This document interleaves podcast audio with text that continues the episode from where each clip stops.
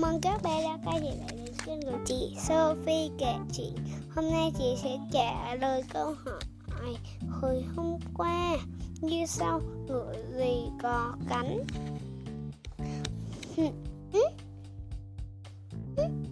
Giờ chị sẽ trả lời. Mấy bạn biết? Mấy, em và mấy bạn có biết là ngựa gì có cánh không? Đúng rồi, đó là con ngựa pony là của thần đấy. Giờ chị sẽ quay trở lại đến kêu chị. tại sao ếch lại kêu ầm ĩ trước khi trời mưa. Ộp ộp. Ộp ộp ộp. Tiếng gì mà đáng sợ thế? Đó là tiếng ếch kêu đấy.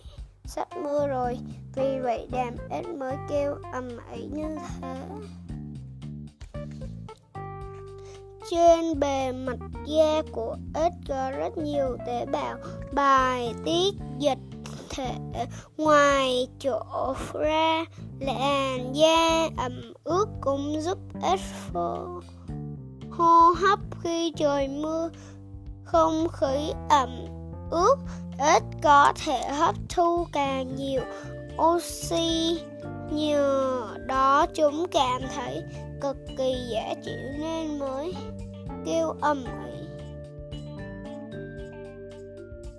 Nhìn kia cả nhà già trẻ lớn cùng hòa ca.